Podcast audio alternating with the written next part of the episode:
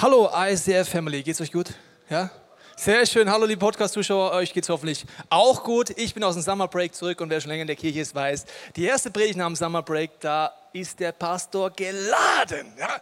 Also da musst du es einfach durch. Tut mir leid, wenn du erstmal da bist. Es ist nicht immer Oh, du holst eigentlich immer so. Egal, gut. Äh, äh, und zwar sind es Dinge, die ich dir mitgeben möchte, weil wir werden bald zehn Jahre ICF München feiern. Wir wollen uns ready machen für das, was Gott in dieser Stadt tut. Und ich möchte einsteigen mit einer Geschichte, die ich im Juli erlebt habe. Ich war mit dem Movement-Leitungsteam unterwegs in den USA. Ich habe dir ein Bild mitgebracht von diesen wunderschönen Männern. Wir waren in den Rocky Mountains unterwegs. Dank eines kronzügigen Sponsors konnten wir dort unsere Klausurtage machen. Das war relativ am Anfang.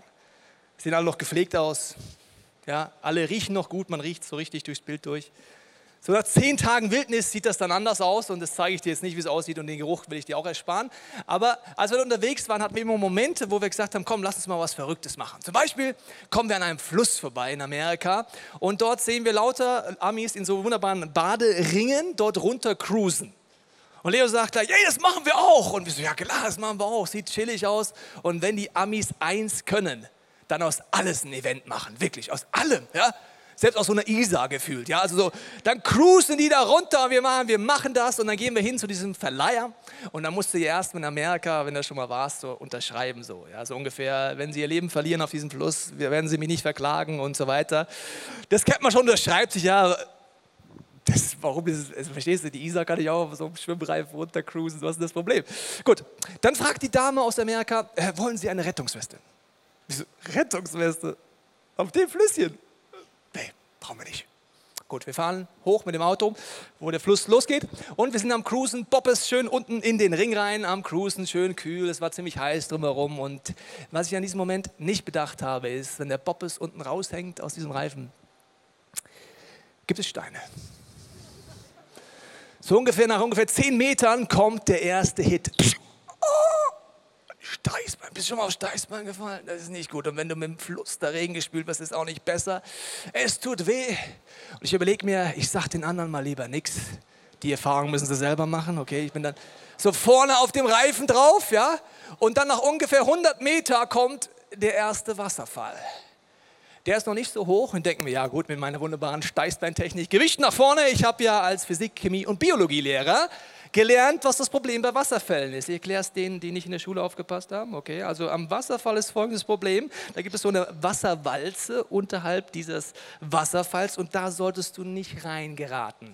Das wäre eine ganz unangenehme Situation, da kannst du bis zu Wochen unten drin bleiben und der Sauerstoff wird nicht so lange ausreichen, wie du da unten bist. Okay, also aufgrund meiner Technik, ich schön über die erste Welle rüber und die war nur ungefähr einen Meter.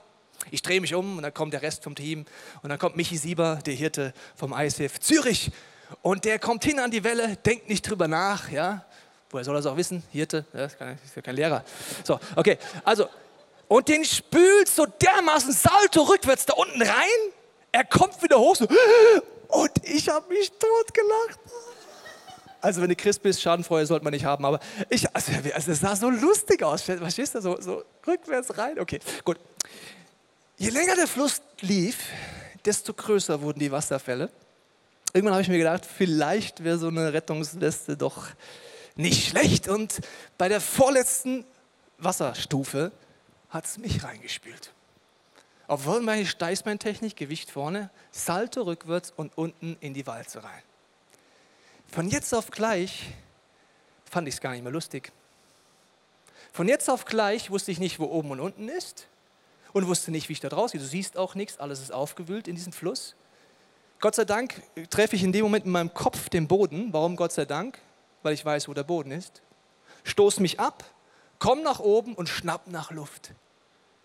Nach diesem Erlebnis war diese Flussfahrt irgendwie anders. Weil erstens habe ich gesehen, während alle Fun hatten, wer vor mir sich reinspült und zweitens hatte ich selber absolute Wachsamkeit, dass mich nicht wieder reinspült. Nach diesem ersten Durchgang sind der Leo und der René von Österreich haben gesagt, wir machen es nochmal, nochmal. Ich habe gesagt, Jungs, ich habe Kopfweh, ich blute, ich bleibe hier. Das Schöne ist, dass Michi einer hirtlichen Begabung ist. Wenn du selber keinen Bock hast, kannst du es ein bisschen vertuschen, indem du sagst, ich bleibe bei dir. Ich bleibe bei dir. Sag, Michi, du kannst ruhig gehen. Nee, ich bleibe bei dir. Okay, also mich und ich sind dann da geblieben und die anderen Jungs sind nochmal hoch und wir waren an der größten Wasserfall geblieben und durch unser Erlebnis hat sich unsere Perspektive verändert. Zwischen all den Menschen, die Fun hatten, die es gar nicht mitbekommen hatten, weil sie vielleicht das noch nie erlebt haben, haben wir Menschen gesehen, die reingespült wurden. Der krasseste Moment war eine Familie. Die kommt an und wir sehen schon, wow, das wird nicht so gut ausgehen. Ein kleiner Junge, vielleicht so alt wie mein Sohn, die Frau und der Mann, alle keine Rettungswesten. Und in dem Moment spült sie es unten rein der Mann kommt als erstes hoch, aber Frau und Kind kommen nicht wieder hoch. Aufgrund unseres Erlebnisses, alle haben Fun drumherum, keiner merkt. Springen wir auf, wir wollen schon hingehen, aber was machst du in dem Moment? Du weißt gar nicht genau, was du machen sollst. In dem Moment kommt der kleine Junge hoch, der Mann zieht ihn auf den Ring rüber, aber die Frau kann offensichtlich auch nicht schwimmen.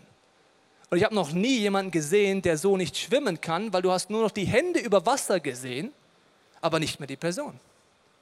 Wir wollen gerade schon wieder reinspringen. Zum Glück sieht es jemand anders, der gerade mitten im Pfannbetrieb des Alltags ist und zieht diese Frau raus.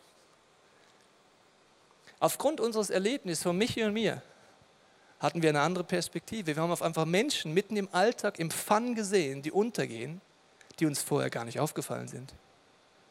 In dieser Predigt wird etwas passieren mit dir und ich muss dich vorher warnen. In dieser Predigt und am Ende, wenn ich beten will und du wirst mitbeten, wenn du magst, wird es dich durchspülen. Wie an dieser Wasserfallstufe. Und zwar die Liebe Gottes. Und wenn die einen durchspült, verändert es die Perspektive auf meinen Alltag, auf die Menschen um mich herum, wo Menschen untergehen und auch unsere Stadt, die gerade große Herausforderungen mit Flüchtlingen meistert. Und ich möchte dir ein paar Gedanken mitgeben heute zu dem Thema, wie können wir wirklich einen Unterschied machen und wie können wir auch ready sein. In drei Wochen ist die Zehn-Jahresfeier. Und Gott tut große Dinge in unserer Stadt. Er wird noch viel größere tun. Gott ist ready. Wusstest du das? Gott ist born ready. Die entscheidende Frage ist immer, bin ich auch ready? Und darum geht es in dieser Predigt und ich möchte euch Dinge erklären, die ich in den letzten zehn Jahren er, er, erlebt habe und erfahren habe und gelernt habe, wie man einen Unterschied machen kann. Weil ich habe eine Bibelstelle mitgebracht, die ist sehr herausfordernd, wenn du dich als Christ bezeichnet. Da heißt es, denn Gott lieben heißt nichts anderes als seine Gebote befolgen und seine Gebote sind nicht schwer. Jedes Kind Gottes kann den Sieg erringen über alles, was sich in dieser Welt Gott widersetzt. Mal bis hierhin. Ich weiß nicht, wie du die Bibel liest und ob du sie liest. Aber dieser Satz ist mal dermaßen krass. Ich lese ihn nochmal vor. Jedes Kind Gottes, das hieße jeder, der sich heute als Christ bezeichnet, weil er diesen Jesus kennengelernt hat und eine Gottesbeziehung hat, ist ein Kind Gottes. Okay, wenn du dich so bezeichnest, gilt dieser Satz für dich. Bist du ready? Da steht, jedes Kind Gottes, also du, kann den Sieg erregen über alles. Come on. Aber nicht die Flüchtlingskatastrophe, aber doch nicht über meine Ehe, die in der Sackgasse ist, doch nicht über die Probleme in meiner Familie, doch nicht in der Sackgasse in meiner Firma. Also da nicht, aber sonst vielleicht. Alles, was in dieser Welt Gott widersetzt und seinen Plänen. Das ist ziemlich herausfordernd. Und ich möchte heute erklären, mit welchen Prinzipien wir die letzten zehn Jahre erlebt haben, dass du wirklich den Sieg über alles am Ende vom Tag erringst. Und ich möchte es dir erklären, das kannst du auf die Nöte der Welt anwenden, du kannst auf die traumatisierten Flüchtlinge anwenden, du kannst es auf Familien, die zu alle zercrashen anwenden, du kannst es auf alles anwenden. Und zwar ist die Frage, was ist der Fokus in deinem, meinem Leben? Was jagen wir nach? Es gibt eine Möglichkeit, was der Fokus ist, dass man sagt, okay, mein Ziel in meinem Leben, das sprechen die wenigsten aus, ist Erfolg und Geld. Und das ist wie so bei dem Esel der Salami vor der Angel, ja, so vorne. Dem versuche ich dann hinterher zu laufen, ja, und versuche einfach Erfolg zu erwischen und laufe dem hinterher und fast das ist mein Hauptfokus. Wenn du das machst, gibt es ein biblisches Prinzip das hat immer Nebenprodukte, dieser Fokus. In dem Beispiel siehst du hier Geiz, Sorgen, Ängste. Wenn du dem nachher sagst, das ist mein Fokus, wird das folgen und du wirst das gar nicht auf eine erfüllende Art erreichen. Das heißt, die eine Möglichkeit ist, diesen Fokus zu haben. Oder du verstehst geistliche Prinzipien, die ich dir heute näher bringen möchte, dass du, wenn du etwas anders in Fokus bringst, wird Erfolg und Geld und Ressourcen dir folgen. Und zwar, wenn du vorne auf deiner Angel etwas drauf hast, was biblische Prinzipien sind, und zwar Vision und Einheit. Wenn das die Angel ist, der ich nachlaufe und sage, dem folge ich nach, Das ist mein Fokus. Und das ist das, wo ich meine Prioritäten setze und dafür kämpfe, für Einheit und Vision, für Einheit in meiner Familie, für Einheit in meiner Ehe, für Einheit in meinen Freundschaften, in meiner Small Group, in meiner Kirche und meiner Firma und eine göttliche Vision dazu kommt, dann gibt es Nebenprodukte, die folgen dir einfach. Die musst du gar nicht mehr suchen. Erfolg, und zwar aus einer göttlichen Perspektive. Göttliche Power und Erfüllung. Das sind Nebenprodukte laut der Bibel für den richtigen Fokus. Seit zehn Jahren haben wir das verstanden und unsere Kirche haben wir Vision und Einheit als wichtigste Ziele, weil Gott sagt, wenn zwei auf dieser Erde eins werden, in dem, was sie bitten, wird es passieren. Etwas Übernatürliches, den Sieg erringen tue ich durch Einheit und durch Vision. Ich habe dir ein Bild mitgebracht und zwar ist es äh, ein Auto mit vielen Teilen ähm, und das sollte so ein bisschen zeigen, was der Gedanke ist. Dass jeder so ein Part ist und dieses Auto macht dann wirklich Sinn, wenn es eine Vision, einen Plan gibt und jeder seine Position in Einheit wahrnimmt. Zum Beispiel die Bremse. Vielleicht bist du eine Bremse. Die Bremse macht dann Sinn im Auto. Eine Bremse alleine ist ziemlich destruktiv. Ja? Das sind dann so Menschen dagegen. Was wollen wir machen? Dagegen. Die haben immer so ein Dagegenschild dabei. Eine Bremse göttlich eingesetzt ist, wenn das Tempo mal zu hoch wird, aus einem hirtlichen Grund auch mal das Tempo rauszunehmen. Dafür ist sicher, oder kommt eine Wand davor und da crashen wir dagegen. Jetzt müssen wir bremsen. Okay, aber nur in diesem Kontext fängt es an, göttlich zu werden und übernatürlich zu werden in der Einheit, im Team. Und ich habe dir eine Bibelstelle mitgebracht, wo David etwas zur Einheit betet und äh, das lese ich dir mal vor. Ein Lied Davids für die Festbesucher der Zehnjahresfeier, die nach Jerusalem hinaufziehen. Wie schön und angenehm ist es, wenn Brüder in Frieden zusammenleben. Also wenn Einheit passiert, wenn Frieden ist. Wie schön ist das? Und jetzt kommt ein Beispiel, das er verwendet. Wie schön ist es? Es ist so wohltuend wie frischer Tau, der vom Berg Hermon auf die Berge Zions niederfällt. Ja, dort schenkt der Herr seinen Segen und Leben, das niemals aufhört. Wenn ich so eine Bibelstelle lese, denke ich mir, Irgendwas will mir der David hier sagen, aber ich verstehe nichts. Ich kenne den Hermann, aber nicht Hermann. Zion? Was ist Zion? Also er nimmt hier ein Bild und zu verstehen, was hinter Einheit versteht, muss ich herausfinden, was will er mir sagen? Weißt du, was ich da mache? Ich gebe es im Internet ein. Muss nicht Google sein, wenn du diese Suchplattform blöd findest, gibt auch noch andere. Aber da kannst du es eingeben und dann habe ich nach einer Karte gesucht und erstmal gefragt, was sind das überhaupt für Berge und habe folgende Karte gefunden. Da ist der Berg Hermon, und da ist der Berg Zion. Und die sind ungefähr 170 Kilometer auseinander. Der kleine Scherzkeks David macht einen Vergleich, der gar nicht funktioniert. Wie soll der Tau von Hermon auf Zion runterlaufen, wenn 170 Kilometer dazwischen sind? It's not possible. Geht nicht. Mit anderen Worten sagt David, wenn Einheit passiert, sind Dinge möglich, die sonst Menschen nicht möglich sind. Wenn Einheit, die göttlich ist, passiert, kann alles passieren, dann kann jeder Durchbruch passieren. Und das ist wie bei diesem Auto, wenn jeder an seine Position kommt und mitmacht. Das Problem ist an diesem Nachjagen, das hört sich jetzt so einfach an, aber genauso anstrengend, wie es dem Erfolg und Geld nachzujagen ist. Das ist anstrengend. Wusstest du das? Da musst du knechten wie ein Viech. Wusstest du? Wusstest du nicht? Probier es aus. Also die wenigsten gewinnen im Lotto. Die meisten müssen dafür Karriere machen. Das heißt, du musst richtig viel knechten dafür. Und jetzt für Vision und Einheit ist es übrigens genau das Gleiche. Das heißt drei Punkte und die sind so dermaßen unsympathisch. Wenn ich Einheit haben möchte, müsste ich Konflikte angehen. Oh, Menno. Kompromisse aufdecken. Oh nee. Und Klarheit in der Vision haben. Dann hätte ich Einheit und es merkst, das kostet Kraft. Also Konflikte angehen Kompromisse aufdecken, das kostet Kraft. Geistlich gesehen sind das wie die Voraussetzung, dass immer wieder Einheit passiert.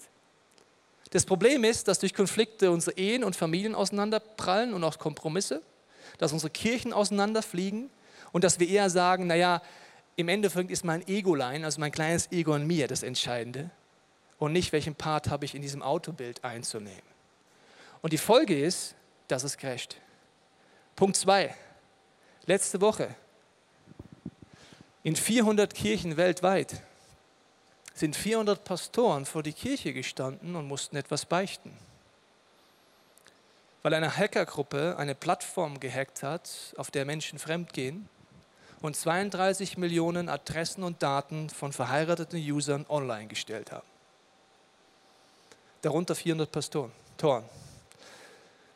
Egal, ob du Pastor bist, ob du Christ bist, kein Christ bist. Wir alle sind in einem Boot. Wenn wir diese Kompromisse nicht angehen und dieses Kreuz nicht nutzen, Erstens kommt es eines Tages raus und eines Tages zerstört. Und diese Zerstörung ist nicht nur für den Papa der Gemeindefamilie, den Pastor, sondern für die ganze Familie. Die Zerstörung ist nicht nur für den Vater einer Familie, wo das jetzt 32 Millionen Mal rauskommt, sondern für die ganze Familie. Deswegen Einheit ist etwas, was mich etwas kostet. Konflikte angehen, Kompromisse aufdecken und Klarheit in der Vision haben. Ich habe dir mal einen Hebräerbrief mitgebracht, der drückt es nochmal anders aus. Da heißt es, lasst uns aufeinander achten. Wir wollen uns zu gegenseitiger Liebe ermutigen und einander anspornen, Gutes zu tun. Einheit, Vision, nach vorne gehen. Und dann heißt es, versäumt nicht die Zusammenkünfte eurer Gemeinde, wie es sich einige angewöhnt haben. Warum betont der Autor das? Weil er weiß, dass so Momente wie Sonntags, aber auch so Momente wie der Zehnjahresfeier entscheidend sind, dass mein Hirn und meine Seele mal wieder durchgelüftet wird und ich die Prioritäten in meinem Leben immer wieder richtig setze. Ohne diese Momente, was die Bibel hier Zusammenkünfte der Gemeinde bezeichnet, ändern wir ganz schnell wieder unsere Prioritäten. Gerade eben ist uns das noch klar. Im nächsten Moment, Dienstagmittag, ändert sich schon wieder. Und wenn wir nicht regelmäßig diese Zusammenkünfte haben, wo der Heilige Geist mich erfrischt, werden meine Fokus sich immer wieder verschieben, weil die meisten Menschen um mich herum einen anderen Fokus vorleben. Das heißt, hier redet er darüber, über diese Einheit und ich möchte das jetzt mal anwenden an zwei Themen. Konflikte angehen und Klarheit in der Vision am Beispiel erstmal von unserer Zehn-Jahresfeier. Was machen wir im Zirkus Chrono in drei Wochen? Alle Locations, alle Altersgruppen kommen in einem Raum zusammen. Warum ist geistlich das etwas Besonderes? Erstens, die Bibel redet immer wieder davon, dass immer wieder die ganzen Altersgruppen und die Familien alle vor Gott kommen sollen zu einem Erntedankfest. Wenn du schon mal bei einer Mitarbeiterdankesparty warst, dann weißt du, was da mal 2000-fach an so einer Konferenz passiert. Du bist überwältigt von dem, wer Gott ist. Das Zweite, was passiert ist, es passiert eine Ausrichtung. Wenn wir alle da sind, deswegen ist auch jeder wichtig, wenn wir alle da sind bei einer Worship Night und uns nach Gott ausrichten, wird Gott in der geistigen Dimension eine Atomexplosion starten. Er sagt, wenn Leute eins werden der Stimme, die sie erheben, passiert etwas. Erfahrungsgemäß passieren an diesem Wochenende Berufungen, neue Orientierung, neue Visionen für viele Menschen und auch für die ganze Kirche. Und darüber hinaus passieren Dinge, dass äh, die Stimme stärker wird, die Gott uns anvertraut. Wusstest du, dass sehr, sehr, sehr viele Menschen in Deutschland auf dich schauen? Und sagst wieso auf mich? Weil du ein Teil dieser Kirche bist. Und weil viele Kirchen, die gerade klein sind, die Hoffnung haben, dass mehr Menschen kommen könnten, dass mehr passieren kann. Diese Kirchen kommen zur Zehn-Jahresfeier. Deswegen ist entscheidend, dass wir da sind. Das ist ein bisschen so, wie wenn ich eine Demo machen würde. Ja? Ich melde eine Demo an, statt wenn ich sage, ich will der Stadt zeigen, es gibt viele Menschen, die Gottes Liebe haben in dieser Stadt. Und ich komme als Einziger zu der Demo. Ich mache einen Moonwalk über Leopoldstraße, kann ich gut, sieht auch gut aus, ja? Und sage, echt Leute, wirklich, also hier gibt es viele Leute, die haben das, die wollen auch, also wirklich, ganz, ganz viele, ehrlich, ich schwöre. Sagt ihr, aber du machst allein einen Moonwalk da vorne. Genau, das ist ein Moment und dieser Momentum ist entscheidend. Ich glaube, dass viele Menschen auch Gott kennenlernen werden. Auch bei dem Musical. Wir haben schon als Familie ganz viele Tickets verschenkt, weil wir glauben, dass das eine beste Möglichkeit ist, jemanden mitzunehmen. Und es ist nicht so entscheidend, ob ich das Musical vielleicht mag oder nicht mag. Das Entscheidende ist, dass ich bete, Gott wirke und er wird dort wirken. Und das sind für mich Momente, wo ich glaube, die Einheit ist entscheidend. In Apostelgeschichte 2,44 heißt es nochmal schön ausgedrückt zu der Einheit. Die Gläubigen lebten wie in einer großen Familie. Hört sich das nicht kitschig an? Oder? Findet ihr nicht? Rosamunde Pilcher. Sie alle lebten wie einer großen Familie. Familie. Versteht man relativ schnell vielleicht, aber Familie heißt, dass es Menschen gibt, die aktiv dabei sind. Warum funktionieren viele Familien nicht mehr? Weil die meisten nicht mehr aktiv investieren in Familie. Wir werden Dinge ändern die nächsten Wochen vor allem im Oktober. Wir werden für jeden, Past, für jeden Gottesdienst, den wir haben, einen Pastor einführen. Dieser Pastor wird Teams aufbauen für diesen Gottesdienst, um Gottes Liebe weiterzugeben, für Menschen da zu sein und Zeit zu haben, in jedem Gottesdienst. Wir werden euch da noch mehr darüber erzählen, aber das heißt, dass es viele Menschen geben wird in dieser Kirche, die sagt, ich nehme den 11.30 Uhr Gottesdienst als meinen Gottesdienst und helfe anderen Menschen, dass sie sich wohlfühlen. Das hieße Familie. Und jetzt heißt es hier bei diesem Vers ein kleines Wörtchen, das in der Theologie in Deutschland so gerne überlesen wird. Kann das jeder lesen oder soll ich es nochmal vorlesen? Großen. Großen. Ich möchte kurz erklären, was groß heißt in der ersten Kirche. Viele Leute sagen, ja, wie ist das, Tobias? Glaubst du ernsthaft, es kommen noch mehr Menschen dazu? Fangen wir noch mehr Gottesdienste an? Das brauche ich doch nicht. Die Antwort ist die, solange es Menschen gibt in unserer Stadt und die aus allen Nationen kommen, die die Veränderungskraft von Jesus noch nicht kennen, werden wir neue Gefäße anfangen. Und wenn du denkst, dass die erste Gemeinde klein war, dann musst du es nochmal nachlesen. An einem einzigen Tag kamen 3000 dazu. An einem Tag. Das ist viel, gell? Man sagt, die erste Gemeinde nur in Jerusalem hatte 250.000 Menschen. Das ist echt eine große Familie. Entscheidend bei einer großen Familie ist, dass es überhaupt deine Familie ist. Das ist jetzt sehr simpel gesprochen. Ich weiß, dass in den nächsten Wochen und Monaten und Jahren werden viele, viele Menschen Gottes Liebe in dieser Kirche erleben. Die Kirche wird immer größer werden. Deswegen ist entscheidend für dich, dass du deine Community, deine Freunde und deine Small Group hast. Dann ist es für dich egal, ob 10.000, 20.000 Menschen dazukommen, die Gottes Liebe erleben oder nicht. Für dich gibt es viele Möglichkeiten. Explore fängt an im Oktober. Zehn Wochen lang kannst du Small Group erleben, eine Small Group starten. Es gibt in Small Group Feinde, aber ich bitte dich, ich weiß, dass diese Kirche vielen Menschen den Platz geben wird und es ist wichtig, dass du ein Teil der Familie bist, weil dann haben wir wirklich Kraft.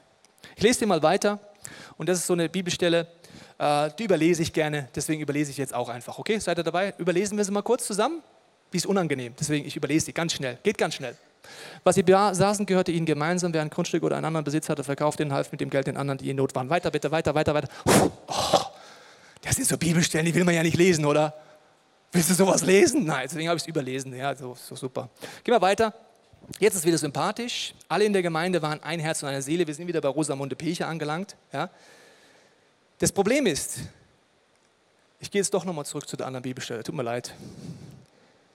Hier heißt es, dass eine große Familie mich etwas kostet. In dem Fall sind es Ressourcen, aber es ist auch meine Kraft, meine Zeit und mein Invest in Menschen, die in meinem Beziehungsnetzwerk sind. Und das ist etwas, was ich glaube, was sich durchzieht durch die Bibel mit der Frage, wollen wir es machen oder nicht. Und das Gleiche kannst du anwenden auf Flüchtlinge. Gott ist der Meinung, dass unsere Stadt ausgewählt wurde, im, in der Welt im Mittelpunkt zu stehen, als ein Ort, wo Tausende von Menschen jeden Tag vor Not, Krieg und Angst hinflüchten. Ich habe einen Facebook-Post von einem arabischen Jugendlichen gesehen, der postet in seinem Land, sagt, ich schäme mich zutiefst, dass mein Land keine Flüchtlinge aufnimmt, obwohl wir näher dran sind und mehr Geld haben. Aus Angst davor, dass etwas passieren kann. Und dass meine Brüder nach Berlin flüchten müssen oder nach Deutschland flüchten werden. Dafür werden wir uns eines Tages in Grund und Boden schämen. Und ich glaube, dass wir als Kirche in dieser Stadt nicht aus Zufall sind. Ich glaube, dass Gott keine Städte zufällig auswählt, sondern er ist der Meinung, dass wir mit allen anderen Christen dieser Stadt einen Unterschied machen können und dieser Not begegnen. Ich habe euch vor anderthalb Jahren die Vision gesagt, dass ich glaube, dass wir eines Tages im Audidom sein werden und dass dort 50 Prozent Flüchtlinge und Alleinerziehende sein werden. Als ich das gesagt habe, haben viele gesagt, wie soll das denn gehen? Wie soll ich dir sagen? Die Menschen sind nicht das Problem, die kommen jeden Tag in unsere Stadt. Die Frage ist auch nicht, ob Gott ready ist. Gott ist auf allen Flüchtlingsmärschen mit dabei und weint mit den Kindern und Jugendlichen, die alleine fliehen gerade und den Familien und allen, die Traumata erlebt haben. Gott ist ready. Die Frage ist, sind wir es auch? Die Frage stellen wir uns Gott zur Verfügung. In der letzten Woche, als ich wieder angefangen habe zu arbeiten und ich bin auch früh aus dem Urlaub wieder gekommen, um zu sagen, das ist der Moment, dafür bin ich geboren, muss ich dir sagen. Ich bin nicht dafür geboren und du auch nicht davor zu lullen und zu lallen und zu sagen, ja, es war schön, damals in München zu leben. Sondern Gott challenged uns jetzt. Und es gibt Leute weltweit, die haben mir angefangen zu schreiben. Sie haben gesagt, ja, ich habe im Fernsehen gesehen, dass tausende Flüchtlinge in eure Stadt kommen. Wie können wir helfen? Am Mittwoch habe ich mit unserem Social Acts Pastor aufgesetzt und haben gesagt, okay, ihr könnt helfen. Ihr könnt Fundraising-Kampagnen starten in euren Kirchen. Der erste Pastor, der 500 Kirchen leitet, hat ein Facebook-Video online gestaltet. Da heißt es, in München kommen gerade Tausende von Flüchtlingen an. Wenn du Geld spenden möchtest fürs ICF München, hier ist die Nummer. Das sind Türen, die Gott aufmacht. Und weißt du, was meine Erfahrung ist? Geld kommt immer. Weißt du wann? Nicht, weil ich dir hinterher renne, sondern weil es die Folge ist von Vision und Einheit. Aber die Frage ist, wie viele Herzen sind dabei? Wir werden Schritte gehen, wir werden anfangen, für Traumata Angebote zu machen in unserer Kirche. Wir werden dafür sorgen, dass es Workshops gibt für Kinder und Jugendliche, die durch so viel Leid gegangen sind. Weil wenn wir eins können als Christen, liebe Freunde, ist das die Veränderungskraft von diesem Jesus an Menschen weiterzugeben, die keine Hoffnung haben. Und wenn wir eine Stimme haben, dann ist es dafür, dass Jesus für jeden Menschen gestorben ist, egal ob Moslem, Atheist oder irgendetwas, der leidet. Das ist unsere Stärke. Und Gott fordert uns meiner Meinung nach raus, in Einheit vorwärts zu gehen. Wir werden natürlich Fundraising machen, aber wir werden vor allen Dingen auch weiter Einsätze machen. Und die Frage ist, wie bist du dabei? Es kann sein, dass du hier in diesem Gottesdienst anfängst, ein Zuhause zu schaffen für Menschen, die kommen. Es kann sein, dass du siehst, wo Menschen untergehen in deiner Nachbarschaft. Aber es ist wichtig, glaube ich, dass wir uns neu überlegen, was heißt dieses Ganze für mich. Und wenn du jetzt sagst, ja, das überwältigt mich, das sind viel zu viele Menschen, möchte ich dir jetzt eine Story erzählen, die hinter den Bildern ist vom Fernsehen. Bist du bereit? Vor einigen Wochen in unserem Office stehen drei Leute. Und die sagen, vor vielen Wochen, wo noch kein Fernsehen da war, wo noch keine Leute am Münchner Bahnhof waren. Niemand war da, nur ein bisschen Polizei. Haben sie gesagt, wir gehen jetzt an den Bahnhof, weil es kommen immer mehr Menschen. Wir backen ein bisschen was, wir gehen dorthin, begrüßen Leute und helfen ihnen einfach, die Polizei zu finden. Drei Leute, verstehst du? Wir reden vor ein paar Wochen, nicht heute. Drei Leute. Sie gehen dorthin und beten, wir gehen vorwärts. Die Polizisten fragen sie, was machen sie denn hier eigentlich? Ich sage, ja, wir wollen helfen. Wir glauben, dass die Leute sich nicht orientieren können. Sie machen die ersten mit Willkommensschildern. Die Woche, die, kurze Zeit später, das nächste Team von dieser Kirche sind doppelt so viele. Beim dritten Einsatz sind es bereits 50 Menschen und heute macht es fast nicht die ganze Stadt, aber viele Menschen. Wusstest du das? Wenn du denkst, dass du keinen Unterschied machen kannst, kennst du Gott noch nicht. Drei Menschen sind aufgestanden für mich und das ist für mich ein geistig-prophetisches Bild für uns als Kirche und die Stadt ist mitgezogen. Und Gott möchte Nöten begegnen und die Frage ist nur, ob wir dabei sind oder eben nicht. Und ich habe dir zwei Bilder mitgebracht, die das nochmal verdeutlichen für die nächsten Wochen. Es sind zwei Geschichten aus der Bibel. Der eine ist in Lukas 5 beschrieben, der andere in Johannes 5. Und der eine ist ein gelähmter, verletzter Mensch, der sich nicht mehr bewegen kann.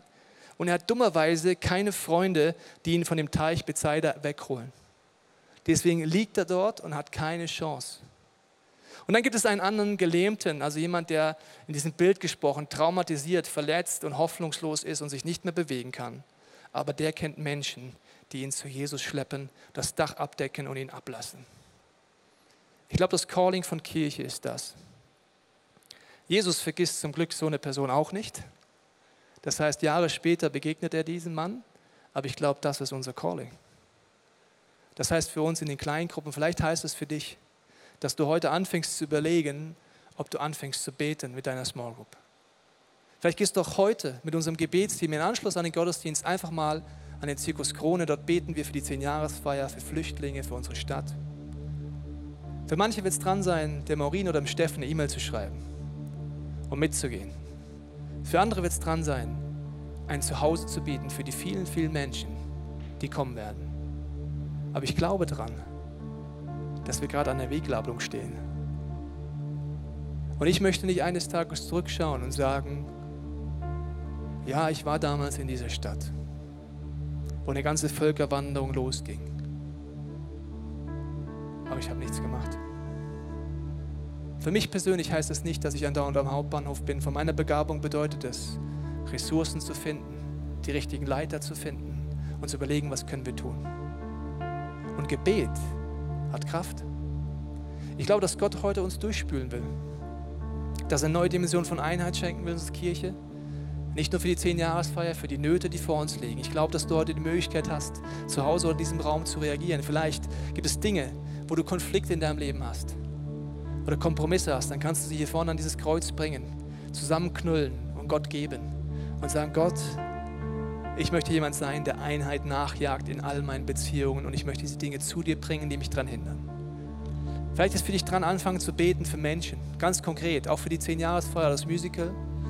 Dann gibt es diese Wand auf der Seite, wo du Namen hinschreiben kannst, wenn du für sie beten magst. Es gibt das Abendmahl auf den Seiten, wo du neu Jesus in dein Leben einladen kannst, weil Gott ist ein Gott der Kraft und des Mutes und nicht der Angst. Oder zu unserem Gebetsteam gehst. Ich werde gleich beten für uns als Kirche für Einheit und für Mut. Weil das, was der Teufel will in deinem Leben, ist Angst. Angst zum Beispiel vor dem Gedanken, kommen jetzt eigentlich Terroristen in unser Land durch die Flüchtlinge? Wie soll ich es dir sagen? Ja. Die wären aber sowieso gekommen. Wusstest du das? Wenn sie nicht mit den Flüchtlingsströmen gekommen wären, wären sie anders über die Grenze gekommen. Weil das Ziel von Al-Qaida und IS ist schon immer Deutschland. Aber Gott schickt uns Massen an Menschen. Moslems, die auf der Suche nach Jesus sind. Menschen, die mit Gott nichts zu tun haben. Und wir sind dafür berufen, mit Hoffnung und mit Kraft dorthin zu gehen in Einheit. Und dafür möchte ich jetzt beten. Und wenn du magst, bete in deinem Herzen mit. Und ich habe dir gesagt, es wird durchspülen heute. Wenn du Gott die Möglichkeit gibst, dir zu zeigen, was dein Part ist. Jesus, ich danke dir so sehr, dass wir zehn Jahre ICF München feiern werden, vor allen Dingen dich feiern werden. Ich danke dir dafür, für diese Kirche. Ich danke dir für die Großzügigkeit von vielen Menschen, die Liebe von vielen Menschen. Und Jesus, ich danke dir für die drei, die angefangen haben, die dazugekommen sind, die 50, die dann kamen. Aber Jesus ist ein prophetisches Bild. Wir wollen als ganze Kirche aufstehen. Ich danke dir für jede Person hier. Ich bete, dass du Angst wegnimmst aus unserem Herzen, dass du uns zeigst, nicht aus schlechtem Gewissen, sondern aus Sehnsucht nach dir, was wir tun können. Ich bitte, dass du uns Arbeiter für die Ernte schenkst, um Kindern zu begegnen, die Traumata hinter sich haben, um Menschen, dass wir Menschen begegnen können in den Unterkünften. Ich danke dir, dass auch bald wieder ein Team von uns in den Irak fliegt. Und ich bete heute, Heiliger Geist, dass du eine neue Dimension der Einheit schenkst, dass du uns zeigst, was wir loslassen dürfen, wen wir auch einladen können und dass du meine Perspektive änderst für Menschen in meiner Umgebung, meiner Nachbarschaft und meiner Stadt, die untergehen. Zeig mir, wen ich einladen kann, wem ich das Ticket schenken kann für die 10-Jahresfeier oder fürs Musical und was mein Calling ist für die vielen Menschen, die du zu uns schickst. Amen.